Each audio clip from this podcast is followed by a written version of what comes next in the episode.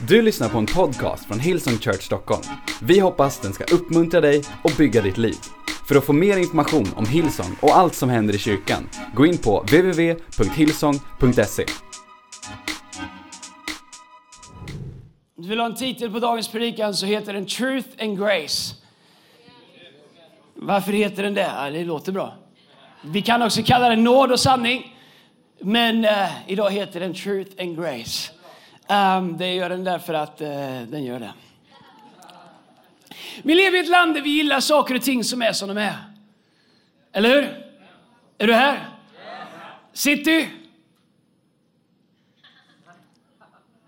Vi gillar saker och ting som är som de är. Jag märker, jag är drygt 30 år.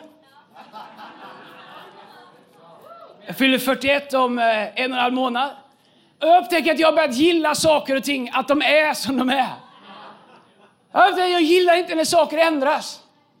Jag har bott i West Palm Beach i många år och när jag kommer tillbaka dit och ser liksom att de har byggt om och förnyat och flyttat om och mina favoritcaféer och mina, mina liksom, du vet, så nostalgiska platser. Att de har gjort om Jag gillar inte det. När det är enkelt för mig att säga låt det vara som det är. Jag som kommer hit en gång om året, eller två gånger om året. Medan det finns människor som bor där som tycker att det är fantastiskt att utvecklas, att det helt plötsligt finns parkering där det inte har funnits parkering. Men vi gillar saker och ting och vara som de är. Vi har också en förkärlek för att om det finns flera delar av en sak så har vi en förkärlek till att välja en sak och hålla fast vid den. Vi gillar, vi gillar liksom Uh, om du åker liksom, uh, jag, jag, fattar inte ens att en, eh, en sån frikyrkorestaurang som Griset och, lammen på Öland, Griset och lammet på Öland funkar. Hur många har varit på Lammet och Grisen eller Griset och lammet vad det heter? Det är egentligen emot allt svenskt som finns för det borde vara antingen grisen eller lammet. Överallt där det finns options och där man kan tycka om två saker samtidigt kör det ihop sig för oss. Framförallt för oss kristna. Vi gillar en sak. Antingen gillar vi Hillsong eller vi gillar inte Hillsong. Det är inte så himla viktigt vilket. Eller vi gillar det. Om du är kristen så har du dina favoritpredikanter. Om man gillar en predikant så är det som att man per definition inte gillar en annan. Om man gillar en stil så är det som att det tas för givet att man inte gillar en annan stil. Jag älskar människor som Stephen Furtick, som T.D. Jakes, som kan predika så att man är svettig ända in på kalsongerna fast man bara suttit och lyssnat när han är klar. Men jag älskar också att sitta och lyssna på någon som lägger ut texten som står så här stilla. Man tänker att om du står mer stilla så dör du. Och det är möjligt även i Sverige att tycka om flera saker samtidigt. I kyrkan så väljer vi ofta ut en sak och säger att det här är sant. Well, det är det. Men det betyder inte att ingenting annat är sant också. Och ju mer karismatiska vi är, ju mer trångsynta är vi. Jag är kristen. Aha, är du det? Talar du tungor? Sjunger du i tungor?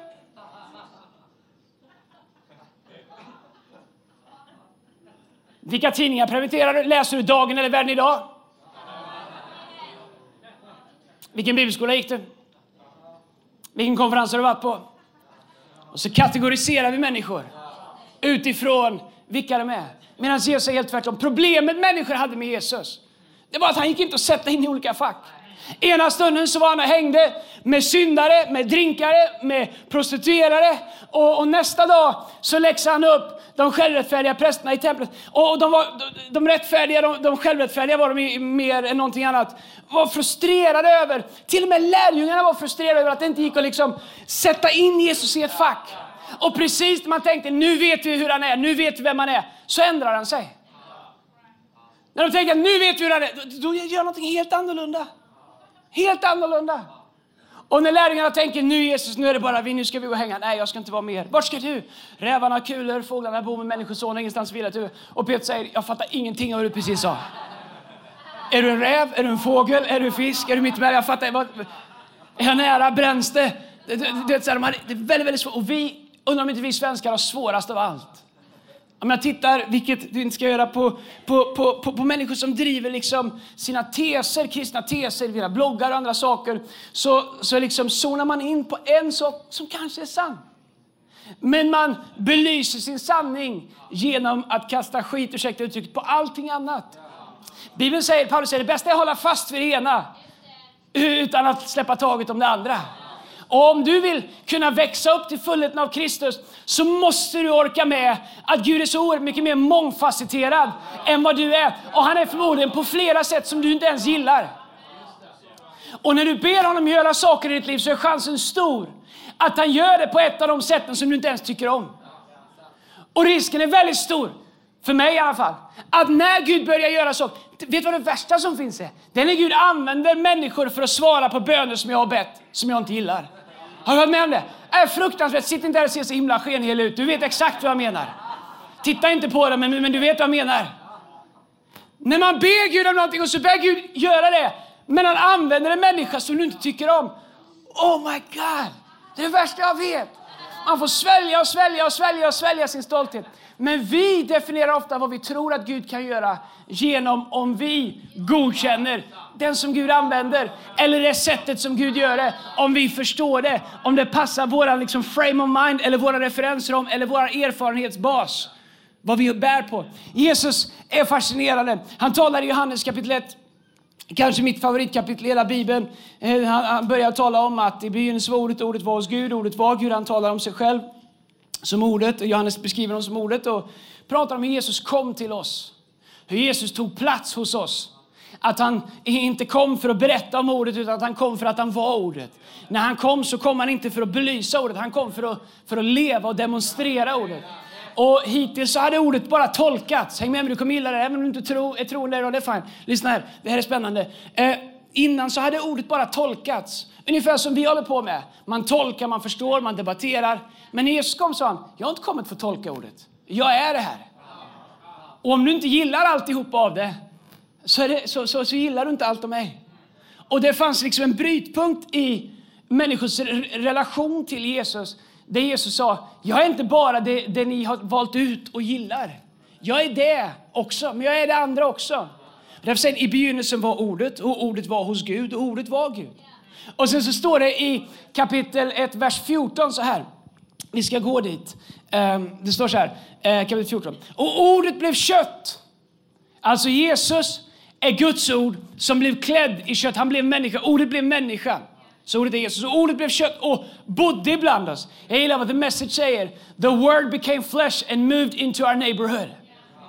Och vi såg hans härlighet. En härlighet som den enfödde har av Fadern. Han var full av nåd. Vad var han full av? Han var full av? Come on city, han var full av? Han var full av nåd och han var full av? Han var full av? Det är bra, jag vet, jag är en värdelös pedagog. Katastrof. Han var full av nåd och han var full av sanning. Han var full av två saker. Vad var han full av? Han var full av... Och han var full av... Han var full av... Och han var full av... Han var inte bara sanning och inte bara nåd. Grovt skulle man kunna dela upp eller kristendomen i nåd och sanning. De flesta människor väljer läger. En del är lite närmare skiljelinjen mellan nåd och sanning. Men de flesta människor väljer camp. Antingen är man med i camp nåd eller så är man med i camp sanning. Han säger, jag säger bara sanningen. Och sanning utan nåd är värdelöst. En del säger, nej, nej, jag är bara i nåden.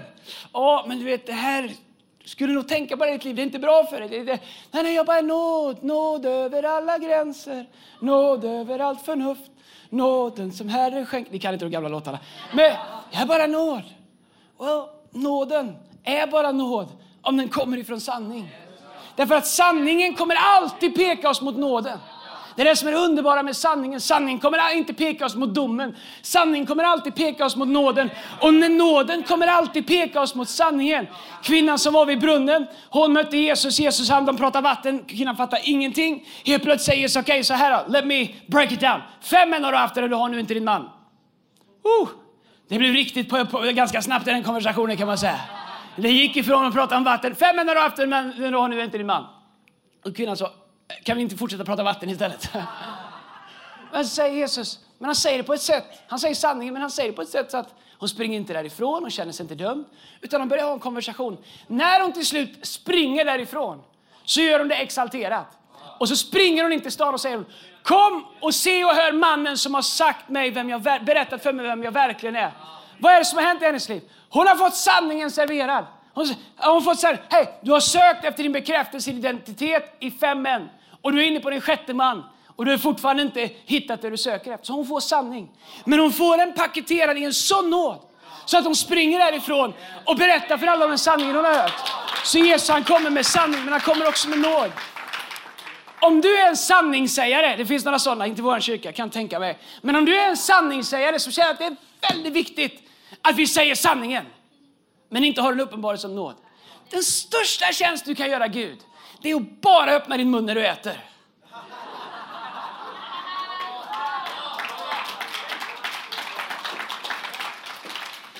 Därför att din sanning förstör människors liv lika mycket som synden gör. Spelar ingen roll hur många bibelverser du läser. Sanning utan nåd är bara en enda sak. Det är dom, religion, död. Det drar oss ur det nya förbundet, tillbaks till det gamla förbundet, där vi ska förtjäna vår frälsning. Hade det varit möjligt så dog Jesus i onödan. Varje gång vi på något sätt forcerar människor in till att förtjäna sin frälsning så tittar vi i Jesu ögon och säger du dog i onödan. Jesus visste att det spelar ingen roll hur mycket sanning, hur mycket vi skärper oss, så kan vi aldrig någonsin skärpa oss eller få höra så mycket sanning så att vi skulle kunna bli det vi har potential att bli. Men å andra sidan, om vi lever våra liv som att allt bara är nåd, du vet vad Guds ord säger. Du vet, Guds ord är inte till för att begränsa oss, det är till för att göra oss till det vi är skapade till. Och du säger, nej men jag kan göra vad jag vill. Det är bara Guds nåd, det är bara kärlek, det här är bara rekommendationer. Man får, ta det, man får sätta det i kontext, det är 2000 år gammalt. Men jag tror att man får mest, eh, jag vet predikant som säger att de är Noa och Jona allihopa, det får man tänka på som berättelser, som fabler, som liksom, som, som liksom eh, historiska, som berättelser för att man skulle förstå. Eh, och, och och sen så börjar vi liksom koka ner sanningen till att det är bara liksom kesera, sera, det blir bara liksom, bara det är skönt, bara det känns bra så är det bra. Well, har du varit med en gång? Om du inte har varit det så kan du eh, fråga, eh, inte mina barn, eh, för de, någon av dem kan vara här, men kanske någon annans barn. Eh, sanningen är ju inte alltid skön. Men vi säger sanningen till våra barn. Därför att om vi bara ger dem nåd så vet vi att det skulle inte sätta upp dem att vinna i livet. Det tänkte jag predika om idag, de närmsta två timmarna som vi har kvar. Ehm, jag har ju inte predikat på länge så det blir lång predikan idag. Hoppas du har med dig matsäck, hoppas ni har med er eh, mycket, mycket grejer. Dextrosol och Zlatans sportdryck. Zlatan gjorde premiär i, i Englands bästa lag, Manchester United, igår. Och alla Manchester Uniteds fans sa... Och alla andra som inte förstod fotboll sa... Och Mycket Arsenal-fans där, hörde jag. Så Jesus var full av nåd, han var full av sanning. Han var 100% nåd, 100% sanning. Samtidigt som han var 100% nåd så var han 100% Han var, du mötte aldrig Jesus och tänkte, vilken sida av honom möter jag nu? Han var allting samtidigt. Det var därför som människor kunde höra sanningen om sig själva, ändå gå därifrån upprättade. Det var därför han kunde berätta för dem om deras misslyckanden, om synder, om, om saker och ting. Men de ändå gick därifrån fria. Det är det som kombinationen nåd och sanning gör. Min dröm Hillsong Church, det är att vi ska vara en kyrka som är 100% nåd och 100% sanning. Där det aldrig finns någon nåd utan sanning, men där det aldrig finns någon sanning utan nåd. Om vi kan bestämma oss för att vara en kyrka som är 100% nåd så säger människor, vet du vad? Spelar ingen roll vem du är, spelar ingen roll hur du tror, spelar ingen roll var du kommer ifrån, spelar ingen roll hur ditt liv har varit. Du är välkommen här. Den här välkommen hem-skylten, det är ingen slogan, den är för dig. Vi bryr oss inte. Du kan vara den bästa eller den sämsta personen som finns. Du är välkommen hem. Vi är 100% nåd. Får jag vara här så får du vara här men att vi också är 100% sanning så mycket så att vi är beredda att kanske inte ens genom ord men genom vårt sätt att älska människor, leda människor in i den sanningen där de upptäcker Guds plan för vårt liv, Guds plan för ett liv i efterföljelse av Jesus Kristus och vad det har potential att göra i våra liv. Men jag älskar hur Jesus approachar människor som får uppleva nåd och sanning för första gången. Det är som att han alltid börjar i nåd.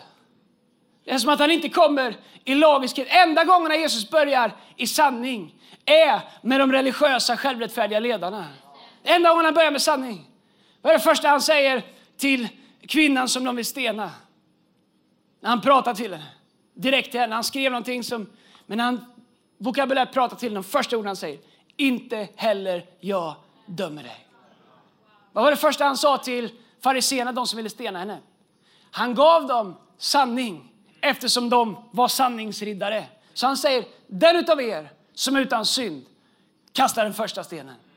Enda gången Jesus kommer med sanning, enda gången Jesus tar sanningen först, är när han pratar med dem som berömmer sig av sin egen självrättfärdighet. Problemet med vår självgodhet, problemet med vår självrättfärdighet är att vi får möta Jesus på den spelplan som vi bjuder in honom till. Om jag är en sanningssägare, som i allt ska gå runt och säga sanningen. Jag är, inte, jag, jag är för sanningen. Men vi är liksom självpåtagna liksom ambassadörer för sanningen, i alla fall våran sanning. Som vi säger är Guds sanning. Så får vi möta Gud på samma sätt som fariseerna fick göra det. Gud sa, okej, okay, vill du ha sanning? Vill du ha lag? Vill du ha religion? Vill du, ska vi prata bokstäver? Ska vi prata boken? Let's go!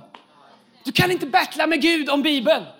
Du kan inte battla med Gud om lagen. Du kan, inte, du kan liksom inte, du kan liksom inte så debattera med Gud. Du vinner inte poäng hos Gud. Därför att bara Jesus föddes så uppfyllde han alltihop. Han sa du kan kämpa mycket vill. Jag bara drog första andetag så hade jag uppfyllt allt. Vad har du gjort? Men till var och en som kom till Jesus som inte var förtjänt, som var blind, som hade klättrat upp i ett träd, som rörde vid hans mantel så var hans första approach till dem nåd. Nåd som fyllde deras behov. Helande, upprättelse, eh, värdighet, eh, syndernas förlåtelse. Men alla som tog emot nåden och började följa honom leddes in i ett liv av sanning och blev lärjungar. Mötet med Jesus behöver leda till ett liv i sanning. Annars så fortsätter vi leva ett liv där vi bara badar i nåden. Jag har en liten egen personlig svårighet. Det kanske är min egen. Jag har lite utmaning. Du kanske märker att vi sjunger inte mycket såna sånger som är att vi, liksom, vi, vi simmar i vattenfall och vi bor i nåder och vi liksom flödar i regn och vi håller på. Därför att ibland jag bara känner att det kan bli karismata, vi kan bli lite så här, vi ska bara simma i nåden. Och faktum är när vi sjunger så är våra låtar, det är väldigt, väldigt viktigt för oss att de är fyllda av nåd. Men att texten deklarerar Guds sanningar. Att den proklamerar Bibelns sanningar som säger, eh, pratar om vem han är, hans majestät, hans makt, hans värdighet, hans storhet. Därför att jag vet inte om du har tänkt på det, jag har inte ens kommit med min predikan. Vi får se om vi gör det. Det blir del två nästa vecka. Eh, om, om, om du har tänkt på våra låtar, eh, så, så våra texter är fokuserade på vem Gud är, inte vem jag är. Vi sjunger väldigt få sånger som är Här är jag, här bor jag nu, så här känns det nu, så här står jag nu. Nu vill jag känna så här, nu vill jag att du kommer så här, nu vill jag att du blåser från höger, nu vill jag att det regnar uppifrån, nu vill jag att du kommer som en vind, nu vill jag att du kommer som en våg, nu vill jag bo i ett vattenfall, nu vill jag simma åt höger, jag vill simma ryggsim, jag vill simma crawl. Jag, och det vi egentligen står och sjunger om är oss själva. Men du förstår, jag kan inte lyfta mig själv i håret genom att liksom sjunga lite bättre. Det är inte fel att längta efter någonting. Det är inte fel att längta efter att bli fylld. Det är inte fel att längta efter hans nåd. Det är inte fel att längta efter att bo under ett vattenfall. Jag har inget emot den sången även. Det, det har jag inte egentligen. Jag, Hela, hela grejen som, där, som blir självfokuserad. Jag förstår vad man menar. Vi har ett commitment till våra sånger att våra sånger ska ta fokus bort ifrån mig och sätta den på Gud. För när jag lyfter mitt fokus på vem Gud är så får jag uppleva hans nåd. Hans nåd ger mig en uppenbarelse om vem han är, vilket är sanningen om vem jag är i Kristus. Vilket har, gör att, att, att jag blir fri. När jag sjunger Then sings my soul How great your love is. Så sjunger jag en sanning som kommer som en nåd. Then sings my soul känner min själ alltid för att sjunga? Absolut inte. Ska jag vara ärlig? Lovsången idag, äh, den var okej. Okay. Lite så här sommarfeeling får jag säga att den var. I alla fall här i norra först. Men sen, när det var som att vi bestämde oss för att yes, utifrån vem jag vet, sanningen om vem Gud är. Sanningen om hur mycket jag har varit tacksam för. Sanningen om vad han har gjort för mig. David han säger i psalm 42 när han är på botten, han börjar tala till sig själv. Engelska översättning så börjar han tala till sig själv. Han säger I was always... Eh, har, Magnus, nu sätter jag dig på prov. Ha, kan du få upp eh, psalm 42, the message, på screenen? Kolla här, våra team alltså. Jag vet inte om ni kan få det i city. Om ni inte kan det så får ni filma våran screen. Psalm 42, the message. Eh, det är fantastiskt om jag bara fortsätter predika den här bra predikan så jag har en hel predikan kvar till nästa vecka. Kom igen, kom igen. Så vi klappar för Magnus medan han jobbar. Magnus, Magnus, Magnus, Magnus. Det kanske inte är Magnus som gör det. Vem det nu än är som gör det, jag ser inte så långt. Men det är ditt namn som står på spel, Magnus. City, City redan klara, Magnus? Nej, det är de inte. Tio. Nio. Åtta. Jag kan säga sanning för jag är full av nåd. Sju. Sex. Fem. Jag kommer gå. Fyra.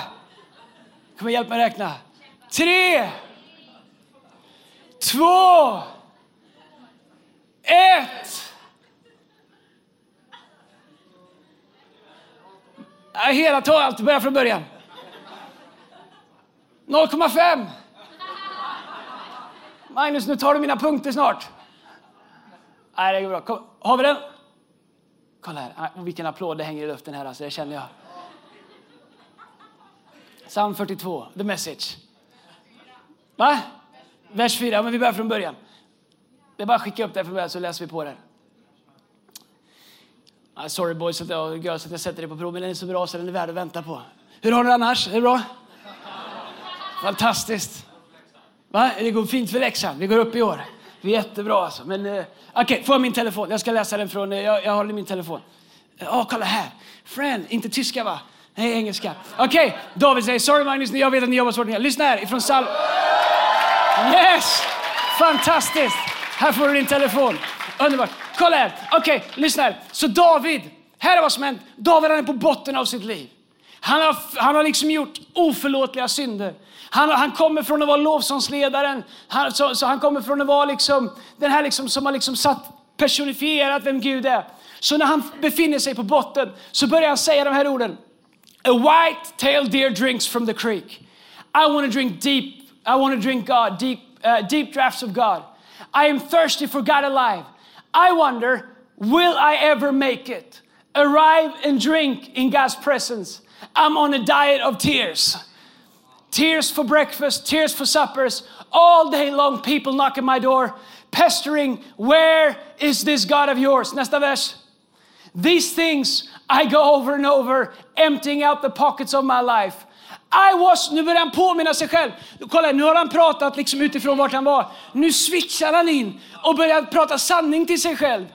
I was always at the head of the worshiping crowd, right out in front, leading them all, eager to arrive and worship, shouting praises, singing thanksgivings, celebrating all of us God's feast. Nästa vers. Why are you so down in the dumps, dear soul? Why are you crying the blues? Fix my eyes on God. Soon I'll be praising again. He puts a smile on my face. He is my God. Tack så hemskt mycket teamet. Vad är det David gör? Han är i, i, ett state of emotions, han är i ett emotionellt stadium där han känner sig på botten, han är deprimerad, han har misslyckats, han har syndat, han har tappat bort det han en gång hade. Och han börjar beskriva om hur alla runt omkring honom börjar påminna honom om vad han brukade vara som han längre inte är. Och han, hade liksom, han är på en plats där han har börjat liksom försöka hantera att livet inte är vad det en gång var. Men helt plötsligt är det som att när liksom i den här depressionen så är det som att Guds sanning börjar vakna igen. Och så gör han någonting som är oerhört mäktigt. Och som om du bara förstår kraften i det här. Att det inte är liksom att man blir liksom hjärntvättad eller att man blir liksom, att man är känslokall eller att man liksom är, är liksom detached från verkligheten. Men David han gör någonting, han switchar ifrån och, och pratar från sin själ.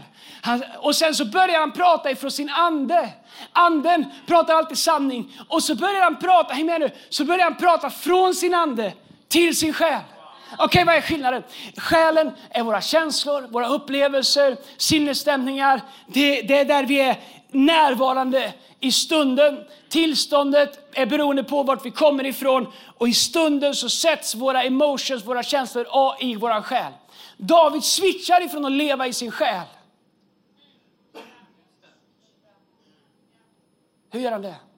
Och först av allt så har han insett att sanning är ytterst sett bara sanning om den är, om den är, om, om den är i linje med Guds ord. Om du säger Andreas, det jag har gjort går inte att få förlåtelse för. Och jag vet det. Så är det inte sant bara för att du tror det. Därför att det är inte i linje med Guds ord. Guds ord säger om era synder är röda, blodröda så kan de bli vita som snö.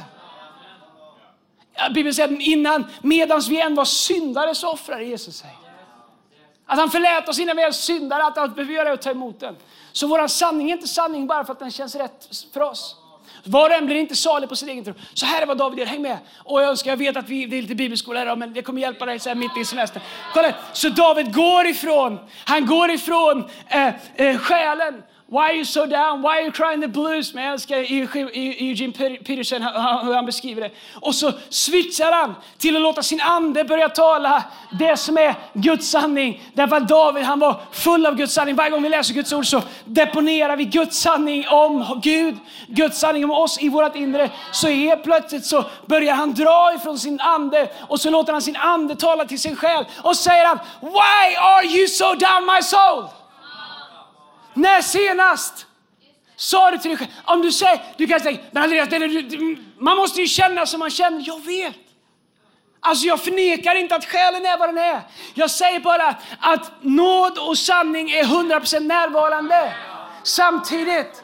Så David han börjar säga till sin själ, själ why are you so, why are you so down my soul? Kolla vad han gör sen. Nu börjar han predika till sin själ. Vad är det han gör? Han börjar påminna sin själ om saker som han har levt i tidigare. Han säger I used to be, I used to be right out in front of the moor, Eager to arrive. Han sa jag brukade leda alla när vi skulle gå till kyrkan. Jag brukade leda lovsången. Jag var först där. Jag lyfte händerna högst. Jag sjöng högst. Jag, min, jag, jag, jag älskade Gud mest. Och så börjar han påminna sin själ. Och så säger han, nu börjar han kommendera sin själ när han säger, eh, han säger I will praise the Lord. My soul shall praise the Lord. En översättning säger My soul will praise the Lord. Nu ger han inte ens själen ett val. Nu säger han själ, hoppa in i baksätet. Ande, sanning, hoppa in i framsätet. Min själ ska prisa Gud. Och vet du vad han gör? Han låter sanningen ta över förarstolen. Och sen så och sen så börjar han prisa Gud utifrån sanning, rakt ur sin depression. Vet du vad som hände med David? Från... Uh, oh my God. Well, let's go with it. Uh, David, från att ha varit uh, Guds utvalda, smor. Ni vet att med David, ta googlet, allting. Sitter och spelar harpa för när, när demonerna plågar Saul så sitter han och spelar harpa så demonerna flyger. Men han är bra, han stämt sin harpa bra, han var bra spelare, han var smor. Och, och, och, han är alltid där. Och, man säger Saul har slått sina tusen, David har tagit sina tiotusen. Alla älskar det. Han, han ledde förbundsarken, han, han, var allting. Och sen så är han uppe på taket en dag. Det står i, i, i, om att det, den dagen på året när de brukade dra ut i krig stannade han hemma. Stannade hemma. Första steget med att komma bort ifrån sanningen är att vi slutar göra det vi vet är rätt. Vill ha en punkt så var det punkt nummer ett. Första steget han gjorde för att komma bort från sanningen var att han slutade göra det han vet är rätt. Om vi gör det vi vet är rätt när det känns bra bara så kommer vi göra exakt som David. Den dagen på året när kungarna brukade dra ut i krig stannade David hemma. Där började problemet. Konsekvensen av att han inte gjorde det han visste var rätt var att han stod på taket på andra sidan, ni vet ni som har läst Bibeln, står Batseba. Batseba hon är snygg, hon står där och duschar på taket. Jag vet inte varför en kvinna står och duschar på taket. I don't know. Jag säger inte att det är bra, jag säger inte att David var mer än man. Jag säger bara att han hade aldrig haft de här problemen om han hade varit där han skulle. Om han hade gjort det han visste var rätt och var sant. Så han säger, kan jag få Batseba? Han mer eller mindre han kommenderar Batseba och har sex med honom. Hon blir gravid. Föder en son. David är liksom, hans liv börjar rasera. En dag så kom profeten till David och säger David, det var en man som hade allt. David gjorde också så att Batsebas son Uria blev dödad. Profeten kom till David och säger det var en man som hade allt. Han hade allt, allt kunde tänka dig. Det fanns en man som bara hade någonting som han höll kärt. Den som hade allt tog det enda från den som bara hade någonting bort ifrån honom. För han ville ha det. Och David, vem är den mannen? Ska vi döda honom? Ska vi straffa honom? Säger profeten, det är du. Och så går det upp för David vad han pratar om. David han kastar sig ner, omvänder sig i säck och aska. Han börjar med att inte göra det han skulle. Han gjorde inte det han visste var rätt. Så när han vek bort ifrån sanningen så började han hamna i situationer som skapade omständigheter i hans liv som aldrig hade kommit. Om han hade gjort det han visste var rätt. Hade David bara gått ut i krig så hade det aldrig hänt. Never. Uri hade levt. Batseba hade klarat sig. Allt det här, inget hade hänt. Men kolla här. Det som händer är att han omvänder sig. Han går tillbaks in i sanningen. Omvänder sig i säck och aska. Han ligger inför Gud. Så han går tillbaks in i sanningen, omvänder sig. Vad händer när han går tillbaks in i sanningen? Då kommer nåden in. Vet du att David, eh, Gud säger om David, David är en man efter mitt eget hjärta. Tror du han sa det innan David hade gjort det, när David var på sin peak som lovsångsledare? Eller tror du att han sa det efter att David hade begått det där? Vet du att efter att David har begått det där hemska så blir han upprättad och Gud säger, där är en man efter mitt hjärta. Därför att sanningen är så stark och Guds nåd är så stark. Att det ögonblick som vi bejakar sanningen i våra liv så sätter allt vad nåden är in i våra liv och börjar återskapa och återupprätta i våra liv. Allt det som bara sanningen kan göra. Det är därför som det är omöjligt i våra liv att separera nåd och sanning. Därför att utan sanning finns ingen nåd, utan nåd finns ingen sanning. Det är därför när Jesus kommer in i våra liv, om nu din första upplevelse av honom kommer vara överväldigande av nåd. Men du kommer upptäcka det att Jesus säger, jag älskar dig så mycket så att jag tar dig som du är. Men jag älskar dig för mycket för att lämna dig som du var. Och de av oss som säger Jesus, jag vill bara ha din nåd, jag vill bara ha din kärlek, men jag vill inte ha dig som Herre, kommer aldrig fullt ut kunna bejaka och ta emot nåden. Att uppleva Jesus som sin frälsare, det är nåd. Nåd är, jag skrev så här, vi kan ju ta någonting i mitt utkast här i alla fall. Eh, jag har tre sidor, jag har läst första bibelordet här. Men kom tillbaka nästa vecka för då, men vi kommer göra en serie där. Titta här, Jesu nåd och sanning. Okej, okay? av, Bibeln säger i, i, sista här i eh, vers 16, Johannes 1, eh, vers 16. Av hans fullhet har vi alla fått nåd och åter nåd. Nåden gavs genom Mose, men nåden och sanningen kom genom Jesus Kristus. Så jag säger två saker, vi har fått nåd och nåd. Och så säger han, lagen gavs genom Mose. Mose står upp med två stycken eh, tavlor, Tänk Commandments, de tio budorden. Du ska inte döda, du ska inte stjäla. Lagen gavs. Här har ni, håll det här. Men nåden kom. Det är det som är skillnaden. Lagen, håll det här, gör det här. Och gillar inte vad du gör så skriver jag på Facebook, påminner om lagen. Lagen kommer alltid. Förlåt, förlåt, lagen ges alltid. Lagen sägs alltid. Lagen skickas alltid. Men nåden kom. Ty så älskade Gud den här världen att han gav den sin enda son så att var den som tror på honom inte ska gå förlorad utan få evigt liv. Det är någonting med nåden som alltid kommer till oss. Lagen ropas åt oss, men nåden kommer till oss. Okej, okay. och så står det så här. Så skriver jag så här. Nåd. Det är det Jesus har gjort, att Jesus har gjort allting för dig. Att han älskar dig villkorslöst. Och är beredd att förlåta dig för allt i ditt förflutna. Ge dig kraft och favör idag. Och lovar att aldrig lämna dig och aldrig överge dig. Det är hans nåd. Nåd är Jesus som herde. Han som tar hand om dig, han som leder dig, han som försörjer dig, han som bär dig, beskyddar dig, bryr sig, söker efter dig, helar dig, styrker dig, dukar ett bord för dig i dina ovänners åsyn. Det är hans nåd. Sanning, det är att Jesus han är vägen, enda vägen till Fadern. Han är vägen, sanningen och livet. Ingen kommer till Fadern och allt vad Fadern är, hans kärlek att nå utan genom Jesus Kristus. För att uppleva den nåd som Jesus erbjuder finns det bara en väg. Och det är bejaka sanningen om vem Jesus är. Att öppna sitt hjärta för Jesus och låta honom förvandla oss inifrån och ut och låta honom få vara Herre i våra liv. Och om nåden är Jesus som herde i våra liv så är sanningen Jesus som Herre i våra liv. Jesus är vår herde och Herre.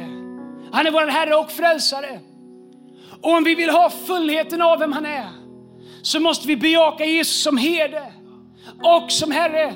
Jag menar, det är ju fantastiskt. Du behöver inte ens vara kristen för att gilla att man skriver på Facebook. Herre min herde mig ska inte fattas. Han leder mig på gröna ängar. Han för mig till vatten där jag finner ro. Ah, Vederkvicker min själ. Jag älskar det. Men det är kanon. Herden. Men Jesus är också Herre. Han säger, jag är vägen, sanningen och livet. Ingen kommer till Fadern utan genom mig. Vi gick alla vilse som får var och en sin egen väg. Men Jesus dog för alla av oss. Om du vill upptäcka kraften i Jesus så behöver du upptäcka kraften i hans nåd och kraften i hans sanning. Om du vill upptäcka kraften i hans sanning så måste du ta emot kraften i hans nåd.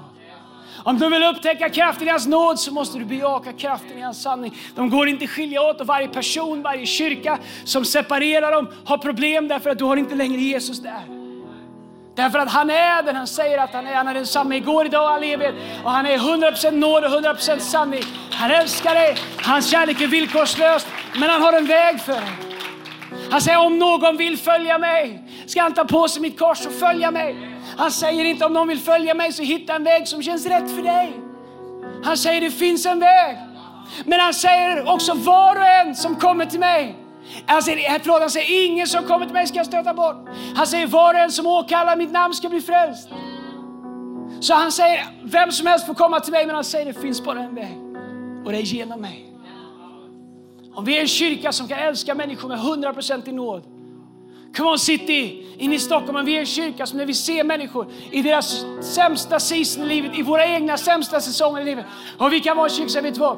Vi är 100% nåd. Vi ger aldrig upp på dig. Vi ser aldrig ner på dig. Vi kommer aldrig diskriminera dig. Vi är 100% nåd. Men om vi utifrån den villkorslösa kärleken och 100% i nåden älskar människor lika mycket, tillräckligt mycket för att öppna upp våra liv och genom vår kärlek ge dem plats i våra liv. Så att vi kan leda dem till sanningen om vem Gud säger att de är. Men vägen till sanningen går alltid genom kärleken. När Jesus gav människor sin kärlek, så gav han, sin sanning, så gav han dem kärleken först. När han gick in till Sackeus så gav han honom respekt, värdighet, kärlek. När Sackeus kommer ut så har Sackeus blivit förvandlad av sanningen.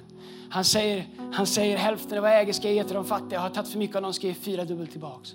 Hans, hans, hans, hans kollision med kärleken, med nåden, födde sanningen i honom. Vi är ingen kyrka som är, vi deltar inte i parader. Vi står inte med plakat och deklarerar sanningen. För människor som vi aldrig har fått chansen att ge nåd till först. Därför att sanning som kommer utan nåd är hård. Det är inte fråga om den är rätt eller sann. Titta på Jesus. Först nåd, så kommer alltid sanningen. Men det är alltid sanning och nåd. Aldrig sanning eller nåd, nåd eller sanning.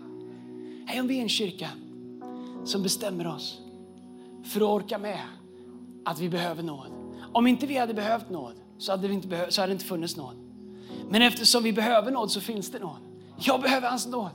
Om du vill vara med i vår kyrka, du är nyare och tänker jag kanske ska vara med i den här kyrkan. Well, gör dig redo på att ha mycket nåd med din pastor. Alltså, jag kan ta en annan sanning också, men ge mig mycket nåd. För jag behöver det, för vi behöver det. Om vi kan bygga en kyrka där vi bygger vår relation till Gud, vår relation på varandra på nåd, så kommer det finnas plats för sanning. Jag har aldrig upplevt en problem men när jag och Lina ska prata om saker som är liksom kanske ibland jobbiga, men som är sanna, som man får säga som man känner, så är det möjligt därför att det är, det är byggt på ett fundament av villkorslös kärlek och nåd. Och därför har sanningen alltid en plats. Min dröm är att människor skulle gå in i den här lokalen blir så överväldigade när de går in i vår lokal i city. Hej, nästa vecka ska vi förresten berätta vart vi ska flytta i city, så missa inte nästa vecka. Min dröm är att människor skulle gå in i vår lokal och säga, jag vet inte det här med sångerna. Jag vet inte allt vad Bibeln säger. Men det är någonting med hur de älskar mig. Det är någonting hur inkluderad jag känner mig. Det är någonting med att de inte ser ner på mig fast jag inte kanske ens tror som dem. Fast mitt liv är, fast jag gör det. Om du är den första som springer ut hit och tänder en cigg eller en joint eller kanske ingen joint här ute eller vad du nu tänder. Så är min bön att du inte skulle känna dig dum för det. Det är inte det som definierar. Min bön att du skulle känna dig så älskad så att du skulle vara här tillräckligt länge. Så att Guds sanningen om ditt värde och vad han har för dig skulle få en chans att uppstå i ditt inre. Och du kan upptäcka vem man är. Och då kommer allt i ditt liv som behöver läggas till rätta. Det kommer Jesus med sin kärleksfulla, varsamma hand vackert och varsamt lägga alla pusselbitar så att det pussel som ibland känns som ett enda kaos hamnar rätt och blir en, en vacker bild av den skönhet som Gud har skapat inom dig. Men det är bara nåden som kan bära människor dit. Om, du, om, du, om vi är 100% nåd så behöver vi aldrig vara oroliga för sanningen. För att nåden är bärare av hans sanning. Jesus. Och jag önskar att jag hade haft mer tid att prata med men det har jag inte. Snart, tiden går och snart ni också. All right, vi stannar här. Kom tillbaka ska ni få höra min predikan Truth and Grace nästa vecka. Till båda campusar. Jag landar på söndag morgon från New York så det kan gå hur som helst. Men jag gör ett försök om ni lovar att komma. Come on Nilsson Church, ska vi stå upp i city och norra här. Underbart att vara hemma i Stockholm igen. Underbart att få tala in i vår kyrka. Kom, ska vi göra så att vi böjer våra huvuden och sluter våra ögon där vi står, över hela den här campusen. Om det är möjligt att bara bevara stillheten här inne, om du inte måste springa utifrån det här ögonblicket så bara vara kvar några ögonblick och bevara stillheten i rummet. Du behöver inte be, du behöver inte göra någonting. Bara. Ett ögonblick av, ge människor bara några sekunder av reflektion i sitt hjärta. Du har lyssnat till en podcast från Hillsong Church Stockholm.